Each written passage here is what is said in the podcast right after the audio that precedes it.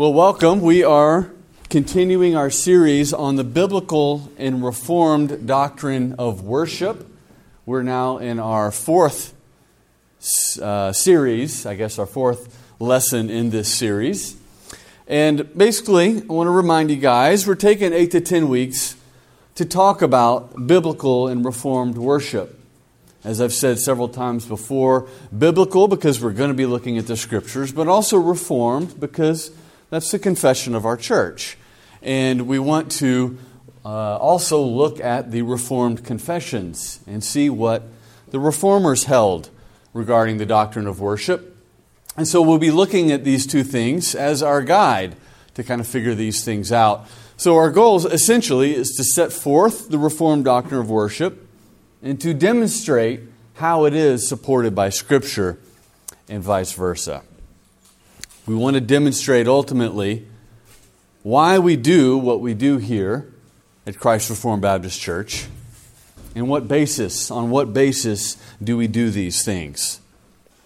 And so, as I mentioned, we are in part four of this series, and yeah, unfortunately, a lot of you students will be gone when we really get into the good stuff. But, uh, well, some of you will be here, but yeah. So, just by way of review, kind of give you the context of where we're at today, we're in the midst of answering the question how do we study the issue? And as I've said before, my goal is not just to give you a bunch of information. I can do that if you want. I can just pour things into you and say, this is what we believe, this is what the scriptures say.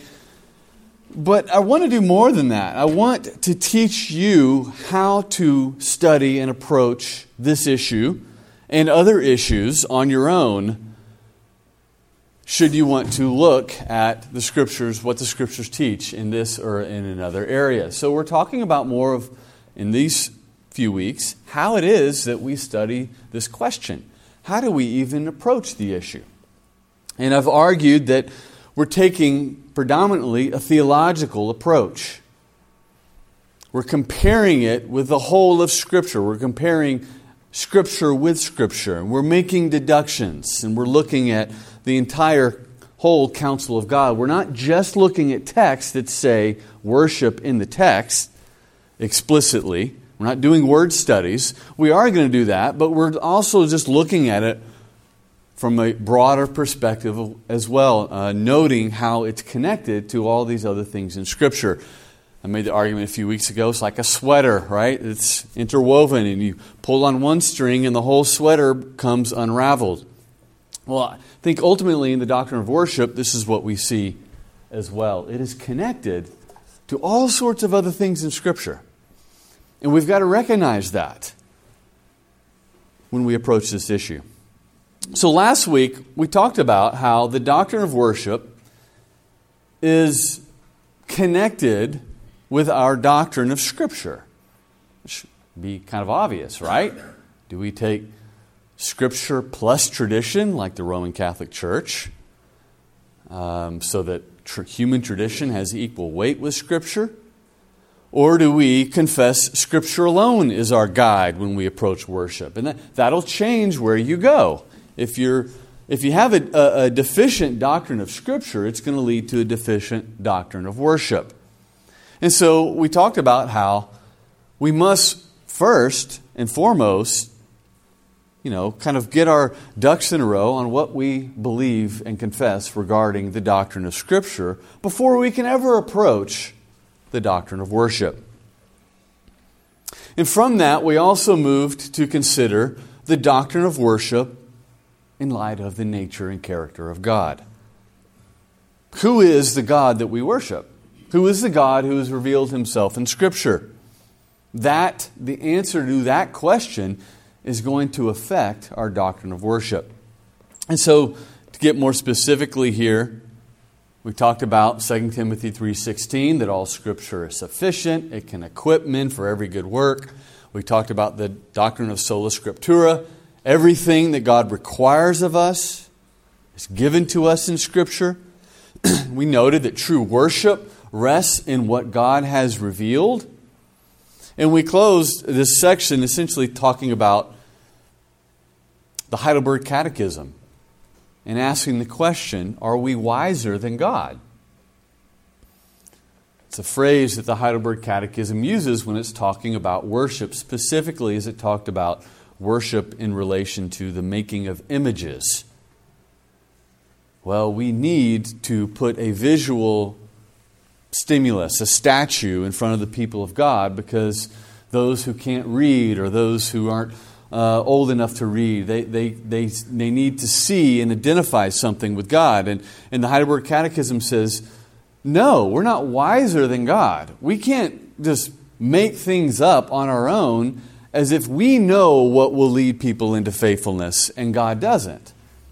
The ultimate question is do we believe what Scripture has said?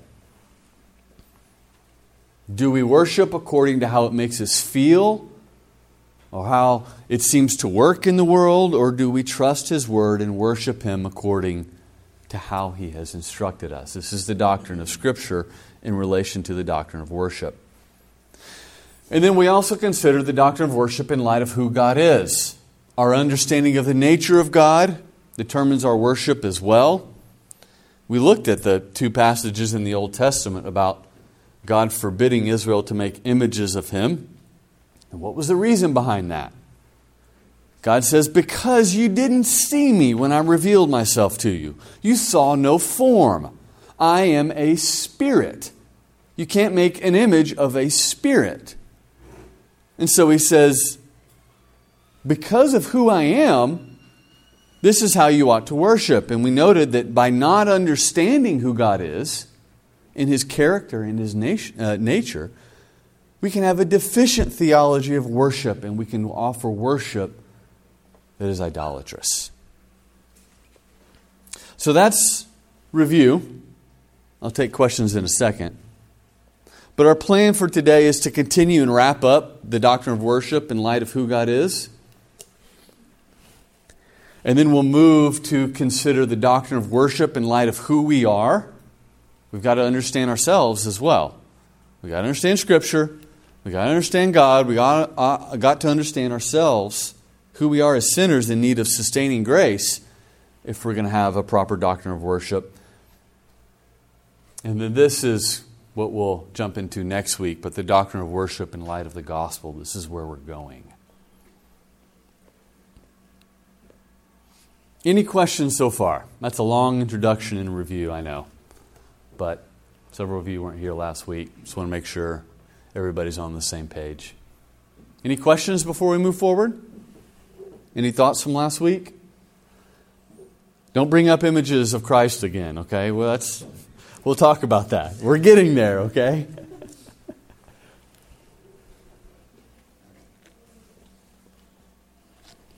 All right, let's continue talking about how our worship is directly related to our doctrine of God. I mentioned this last week. I'm going to just cover it briefly again. Consider the Muslim God, Allah a God who demands total submission at the edge of the sword, a God who hates his enemies and shows absolutely no mercy, no love towards them at all. And I argued that it makes sense why Muslims prostrate themselves in worship, bow repeatedly, follow very strict guidelines for worship, take their shoes off, all of that stuff. It flows out of their understanding of who God is. Their God, that is, the false God. And then I talked about as well Jesus is your boyfriend, the popular Jesus, the therapeutic Jesus the one who's never criticizes you. He's never judgmental. He's always positive. He's your best friend. He's here to help you have a better life. He's here to support you and stand by you no matter what. The popular view of Jesus today is kind of like a significant other there to help you live life to the fullest. Thus, it makes sense, having this view of God, that we would approach Him casually in worship in ways that are like hanging out with an old friend. These are kind of two extremes. fear of a God who doesn't show mercy, but all, uh, on the other end of the perspective, a God really robbed of holiness and reverence and awe and the fear of God because he's just so infatuated with us because we're the best. And so you have very, very strict worship and you have casual. Let's just show up and hang out and, you know, hang out around a campfire with Jesus, our friend. And so I, I use that to show, like, okay, this, our view of God affects how we worship. So we turn to the confession and noted its chapter on worship that it defines, when it's talking about worship, that it defines some characteristics, attributes of God, leading into the paragraph of how we are to properly worship Him. He is a God who has lordship and sovereignty over all.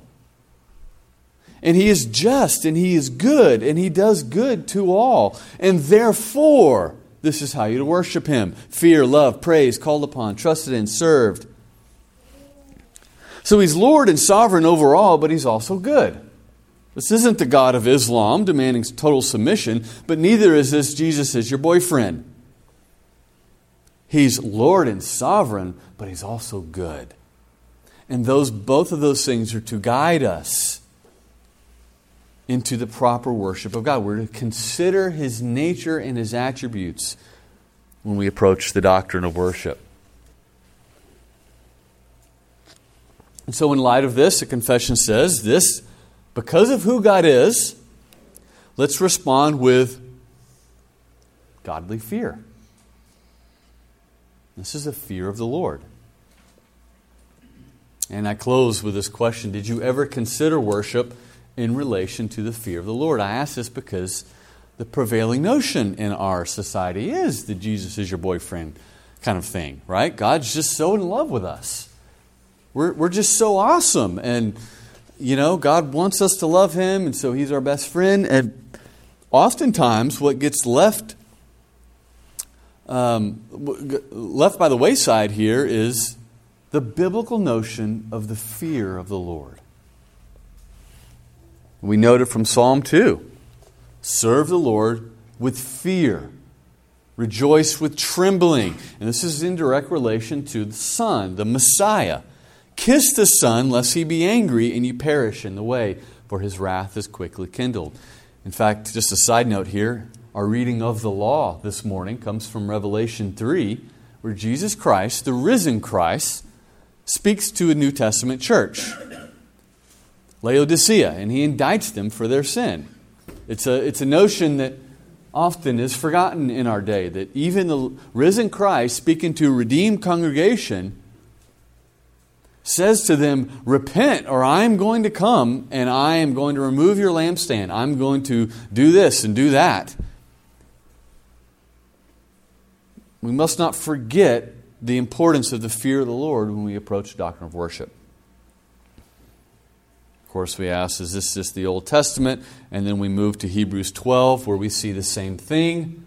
Let us offer to God acceptable worship with reverence and awe, for our God is a consuming fire. And we noted that literally reverence means fear, it means awe, and it's talking about acceptable worship, but also worship that is in the right spirit. And the right spirit is the fear of the Lord. All of that, and we're just now caught up on what we talked about last week. Sorry about that. So, moving on from this, the confession's doctrine of God also calls us to respond with love and praise. This is worship that stems from the heart because he is good to all, it calls us to respond to call upon him and trust him. Worship is to be prayerful, trusting in his word and his promises because he is sovereign. The notion here is that we understand our dependence upon him. We call upon him because we need him. We trust him because we don't have the answers. And He is sovereign and Lord, and we are called to place our ultimate trust in Him. And the confession also calls us to serve Him with the heart, all the heart and soul. We are to give ourselves fully to worship, give our entire beings in the worship of God. It isn't just something else that we do in life as if, okay, worship, got that off the list. Now let's move towards Bible reading, evangelism, discipleship. Worship is, as I've continually argued, the center of the Christian life. It's the center of the church. Everything else in your Christian life, everything else in the church is going to flow out of your worship and our worship. This is how we are to respond in light of who God is. Continuing on this, God is sovereign and Lord over all. So our view of the sovereignty of God will affect our worship. We'll consider that more in just a moment. Since He is sovereign and we are to trust Him, how does He regulate our worship? Through the Scriptures. Because God is sovereign, we are not. Jesus Christ is sovereign over His church. How then does He exercise His sovereignty over His church? Through the Scriptures. I put in parentheses here that the reformers saw the Pope as the Antichrist because he usurped Christ's authority here in relation to his sovereignty over the church. The, the Pope is one who stands up and says, I'm the vicar of Christ on earth, right? I carry Christ's authority on earth. I have the authority of interpretation. I have the authority, ultimate authority of infallibility, of excommunication. And the reformers said, You are usurping Christ's sovereignty over his church. How does Christ exercise his sovereignty? Through the scriptures, not through a man. Ultimately.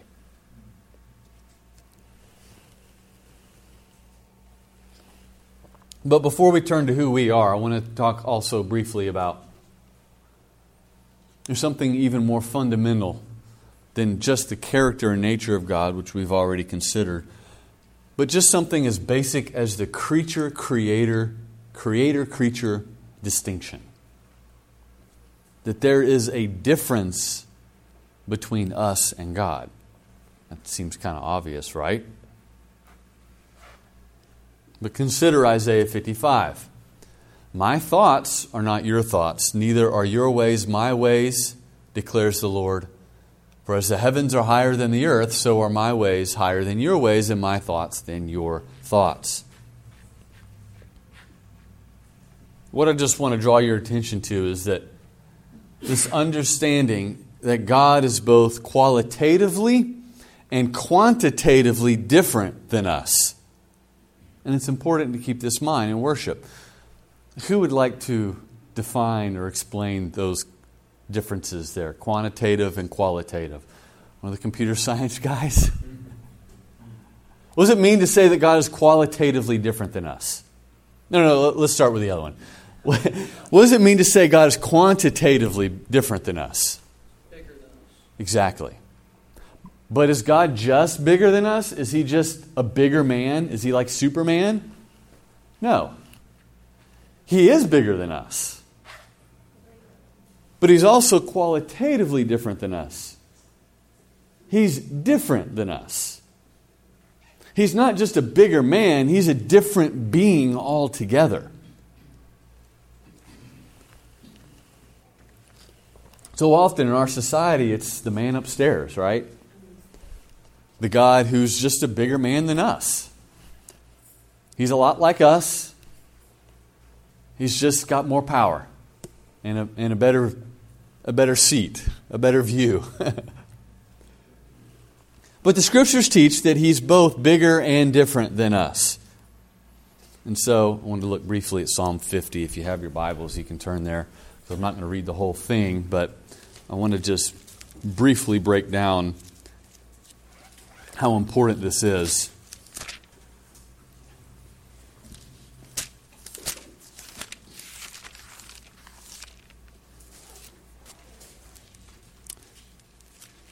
In Psalm 50, The first four verses begin by recalling God's attributes. He's the mighty one, God, the Lord. Out of Zion, the perfection of beauty, he shines forth. He's not silent, but before him is a devouring fire. He calls to the heavens above and to the earth that he may judge his people. So these are kind of recalling his attributes, who he is. But then he moves on here, beginning verse 7 Hear my people, and I will speak. He's talking to Israel. But he moves down in verse um, 12, actually, I put verse 14, but it's verse 12. He starts to indict them for their empty worship. Actually, he starts even before that. Verse 8, actually. He starts to indict them for their empty worship. And he calls upon them in verses 14 and 15 to offer worship with the right spirit, with thanksgiving, calling upon his name. But notice he turns to indict the wicked then in verse 16. And he notes here, What right have you to recite my statutes or to take my covenant on your lips? He's saying, okay, here's some people who are claiming to speak for me, who were claiming to be followers of God, who were claiming to worship me, who were taking my name and perverting it. And he goes down in verse 21. He finally says, These things you have done, and I have been silent. You thought that I was one just like yourself. You thought I was just like you. So, my point in bringing this up is that failing to understand that God is different than us, that we're a creature, He's a creator, can lead to false worship. And that's what God indicts these people for here in Psalm 50. You thought that I was just like you. That's why you're offering false worship. That's why you're not offering worship with the right spirit. That's why you're taking my name upon um, your lips and perverting it because you thought I was just like you. But I'm not just like you. The implication being. So, not only do we have to keep in mind the attributes of God, but we also have to keep in mind that He is very, very different than us. And we may think something's a great idea. We may think that this particular type of worship will please God and will work. But we must remember that we're not like God and that we are dependent upon His revelation um, to guide us into pure and true worship. So, the conclusion here is in this study, which we're just getting started on, we're going to bring all of our conclusions about worship back to the doctrine of God. We've got to look at everything in relation to who God is, including worship styles, music, liturgy, elements of worship, even the songs that we sing. All of these things have relation to our doctrine of who God is. And we must ask are our practices, along with the manner in which we do them, consistent with a God who is holy, sanctified, set apart, distinct from the world, sovereign, powerful, loving, gracious, and just? That's the big picture here. Any questions or comments, thoughts, rebukes? Rebuttals? Guys are a quiet group this morning. Anything?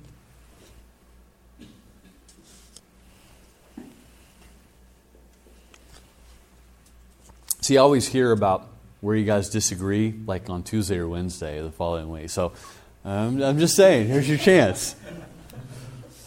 You said this, Pastor Nathan, but we were talking about this that night. Nathan. Um, you talk about the fear of the Lord a lot in Yeah. worship. What, there are, I mean, I'm pretty sure there are other passages that talk about different uh, aspects of approaching worship. What makes you emphasize that more than others? Yeah, we're we're going to get into that specifically, but um, you're right. That's a very legitimate question. There's a lot about worship in um, relation to joy. There's a lot of talk about joy and celebration, particularly in the Psalms.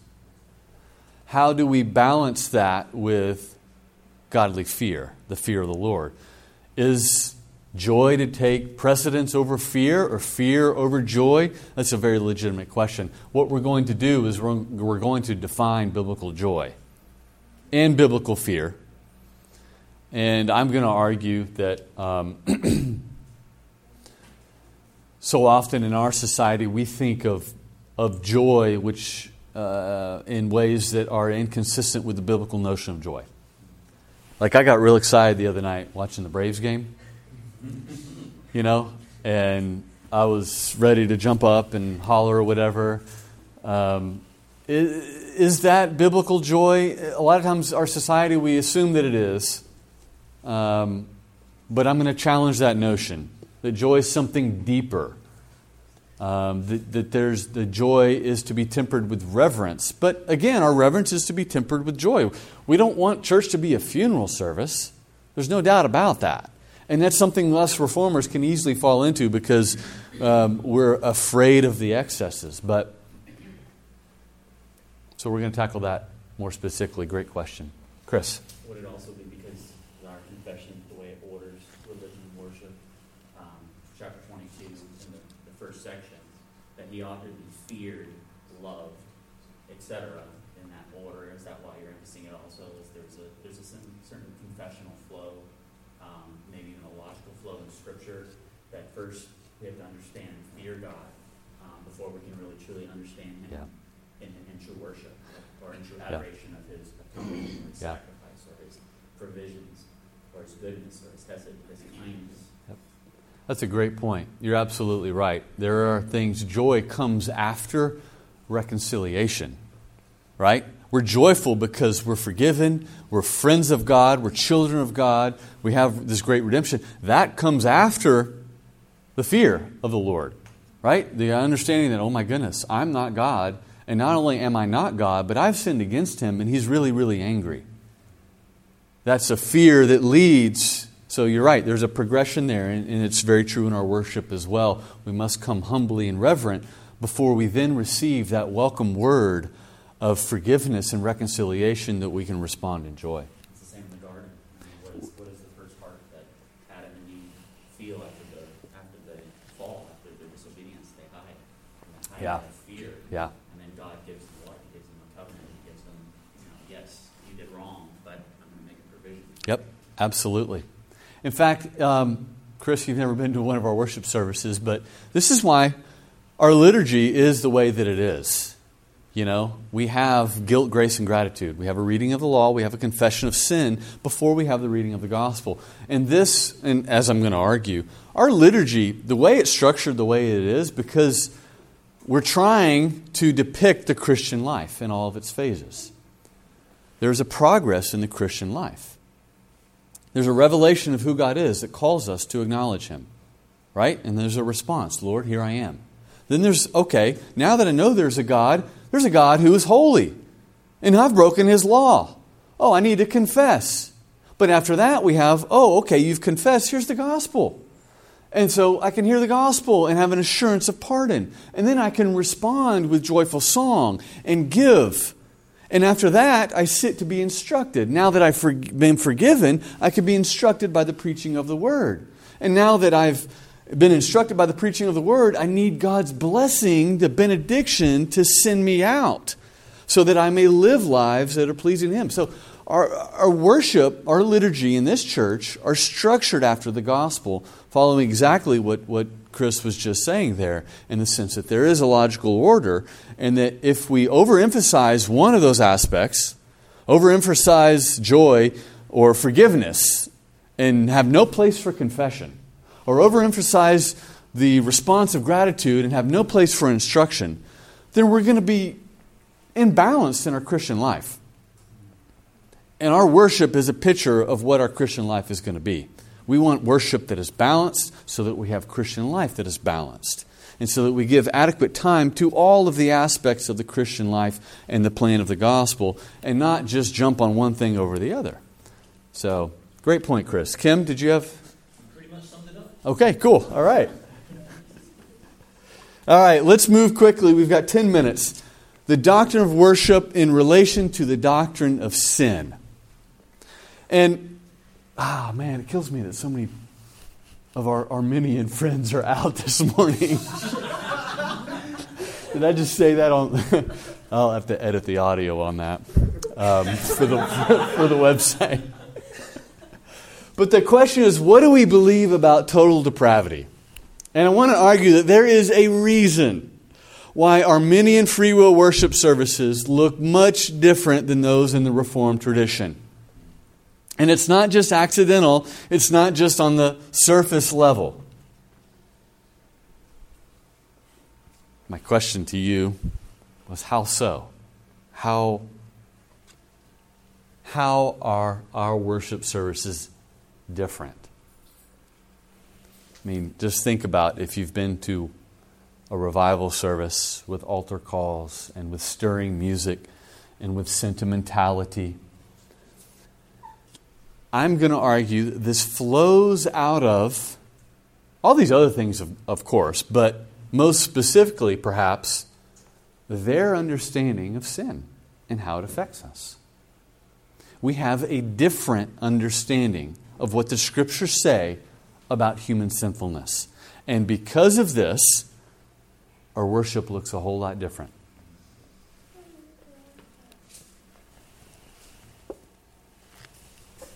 John Calvin said, Our hearts are like idol factories, that even after conversion, we naturally gravitate towards idolatry, even in the worship of God. Even people redeemed by the blood of the Lamb, people who have, are filled with the Spirit and are true believers, still gravitate towards idolatry. And if you recoil at that, just let me encourage you to look in your own life. Look into your own heart if you're honest with yourself. Consider your own struggles with sin, whatever sin that may be. Consider the sin in your life that you have such a difficult time battling, whether it be anger, whether it be lust, whether it be covetousness, love of pleasure, laziness, the sin that constantly you, you, you, you constantly fall back in. It's no different with idolatry. Our hearts gravitate naturally because we are children of Adam towards perverting the worship of God, which is why we need the scriptures. Just like we need the scriptures in the other parts of our life. Well, what you're doing is wrong. It's destructive. How do I know this? Because of the Word of God. The same with our worship. How do we know that worship is idolatrous? Because of the Word of God. Now, I'm going to close with this, but I want to bring up the first worship war, the offering of Cain, to illustrate my point. In the course of time, Genesis 4 3 through 8, Cain brought to the Lord an offering of the fruit of the ground, and Abel also brought of the firstborn of his flock and of their fat portions. And the Lord had regard for Abel and his offering, but for Cain and his offering he had no regard. So Cain was very angry, and his face fell. I want to ask you, why was Abel's offering accepted, but Cain's wasn't? Was there a verse or an explicit word from the Lord that forbid the offering of produce or that instructed the offering of a lamb? Well, no, not to our knowledge. So why was Cain's offering rejected, but, God, but Abel's was accepted?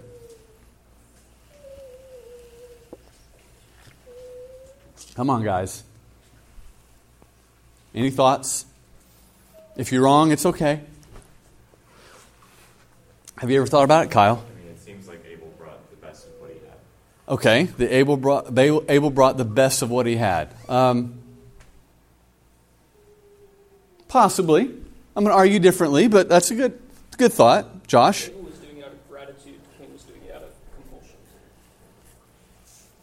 Possibly, but we're not really told explicitly. Think theologically. Come on. Theologically. Sophie. Is it because um, Abel um, killed, like there was death involved, or, or I guess it was, yeah, in the fact it's like there was. Ah, okay. You're, you're on the right track here.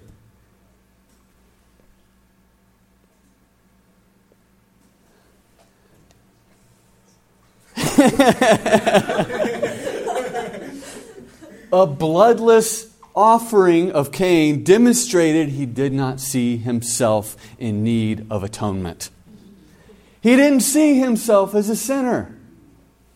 I'm going to argue that based upon the subsequent details in the Cain and Abel story and in new revelation, further revelation. Yes, Courtney, I'm scared.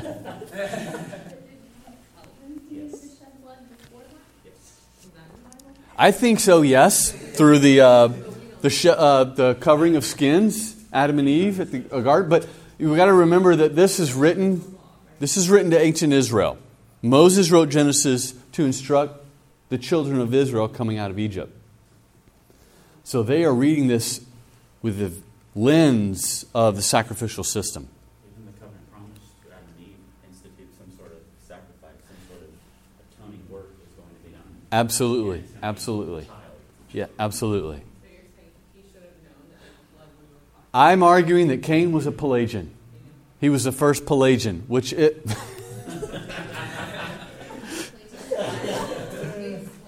denial, the denial of original sin, in a sense. He was approaching God as if he did not need atonement, as if he had not sinned against God, as if he could just give offerings to his Creator. Here you go, Creator. Abel understood without the shedding of blood, there is no forgiveness of sins. If I'm going to approach God, there has got to be a sacrifice. Per Adam and Eve being clothed with animal skins when they are cast out of the garden. I mean, there's, we we even say that before this, when God instituted a sacrificial system, he also instituted a praise offering or first fruit offering, but it was not, it's not the same. And even in the Cain and Abel story, that, that distinction was clearly misunderstood, like, from a, from a salvation understanding of what God had promised and provided even in the garden, and even to his parents they still missed the mark. They- Yeah. He still he, he gave maybe a praise offering or a thanks offering, but no substitutionary. atonement. Exactly. Yeah, exactly. And it goes back to what you said before. The praise and thanks offering flows out of an atonement and a forgiveness offering, or an atonement covering. To get those things out of order is, again, to misunderstand who we are and who God is, and that we can't approach Him equal, as equals, on our own terms, as if we have not sinned against Him. Some people would consider what we're saying as speculation, but I, I mean, we would say it's it's somewhat it's descriptive there in, in the narrative, Genesis Yeah. one, two, the third through three narrative. Yep, exactly. And just, I've got like eight more slides on this particular point, which we'll get to next week. So it's not my only evidence, all right? I just want to show that there is a connect. I'm trying to show there's a connection between how we approach God in worship, like Cain did, and our understanding of who we are and our indebtedness to Him. Yes, Court. But the sacrificial system wasn't set up. It wasn't officially set up, but there was still offering of sacrifices. For example, Abraham offered sacrifices. Um, others in the Old Testament, there were sacrifices offered. Um, it, it, it was understood by the people of God that there needed to be an atoning sacrifice in order to approach and please God because of human sinfulness. So, Noah sacrificed as well. All right, so by not understanding his sin or the holiness of God, He didn't have the scriptures yet, so we can't argue that. We have the scriptures. But uh, by not understanding these two things, Cain had a deficient theology of worship, and his worship was not accepted. All right, that's where we have to end today. Are there any closing comments or questions or thoughts? Kim, 30 seconds. Um, so if you, um, if Cain had brought, uh, the animal sacrifice, but his heart is still not in the right place, would it have been accepted? That is a can of worms. because the animal sacrifice is a type, a type that points to the sacrifice of Christ. There is a way in which, a sense in which just the mere ritual was, in a sense, obedience to God. But what do we see in Psalm 50, right? You're bringing these things to me, and I'm not happy because your heart's not right. And he says in many places throughout the Old Testament, I'm tired of your burnt offerings. I'm tired of your sacrifices because they come from an unbelieving, hateful heart. So, it, without a doubt, there's both to be ultimately accepted, without a doubt. So, let's, uh, let's close in prayer. Our Lord, we do thank you for your word and that it rescues us from ourselves. We pray, Lord, that you would bring our minds and our hearts in conformity with your word and that you would lead us through our study in this series into the right worship of you, worship that is pleasing, worship that is also uh, flows out of a right understanding of who you are and who we are and how you have spoken. Worship that adorns our God and brings you great glory in the eyes of others. We pray, Lord, that you would be with us even now as we turn to worship, as we turn to the gathering of your name, the observance of all your means of grace, that your blessing would be upon us. It's in Christ's name we pray. Amen.